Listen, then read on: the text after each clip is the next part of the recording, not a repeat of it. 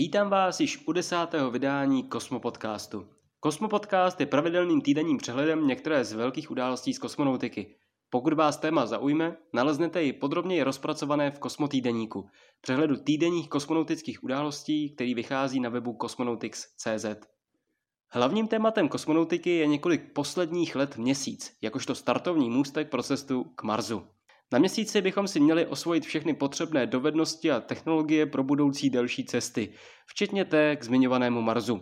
Důležitou kapitolou takových snah pak bude výroba potřebných surovin přímo z dostupných místních zdrojů. To je téma dnešního Kosmo podcastu. Podíváme se s ním do Evropy, kde spolupráce mezi ESA a jednou soukromou firmou přinesla velmi slibné výsledky. Brečtí věci totiž dolaďují proces, který se dá použít pro extrakci kyslíku z měsíčního regolitu. Když by se podařilo získávat kyslík přímo z místních zdrojů, máme k dispozici prvek, který v projektu případné lunární stanice hraje opravdu důležitou roli. Navíc, krom samotného kyslíku, zbyde po této britské metodě také mnoho kovového prachu, který se dá například využít při 3D tisku případných struktur budoucí stanice.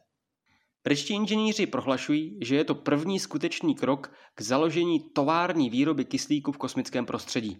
Vygenerovaný kyslík by se většinou používal k výrobě okysličovadla pro pohon raket, které by z měsíce startovaly. Nicméně využít by se samozřejmě dal i pro zásobování dýchatelného kyslíku samotných měsíčních základen.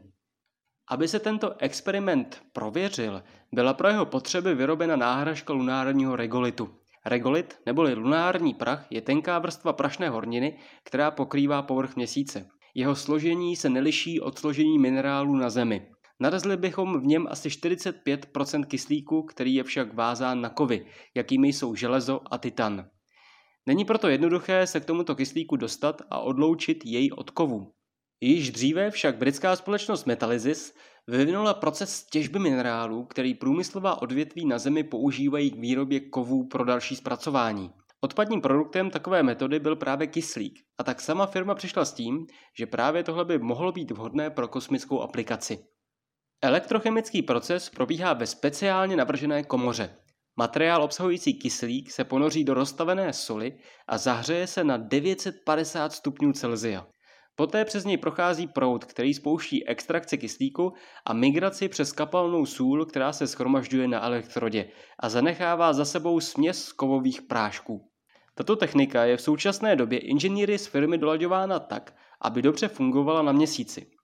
Hlavní rozdíl oproti použití na Zemi spočívá v tom, že na Zemi je generovaný kyslík vlastně odpadní produkt a není cílem jej ani zachytávat. V měsíčním prostředí bude však právě kyslík základním produktem, takže je třeba proces upravit tak, aby tento plyn byl tím, co bude přístroj produkovat hlavně. Aby se dosáhlo produkce právě kyslíku, budou inženýři manipulovat s množstvím elektrického proudu a úpravou použitých činidel tak, aby proces vytvářel co nejvíce potřebného plynu. Zároveň se také pokouší snížit potřebnou teplotu, při které proces probíhá, protože současný proces je velmi energeticky náročný a na měsíci bude záhodno elektřinou šetřit. Děkuji, že jste poslouchali už desátý díl Kosmo podcastu. Pokud byste chtěli více informací o probíraném tématu, navštivte web Cosmonautics, kde se dočtete i mnoho dalších informací o dění v kosmonautice. Mějte se pěkně a těším se za týden opět naslyšenou.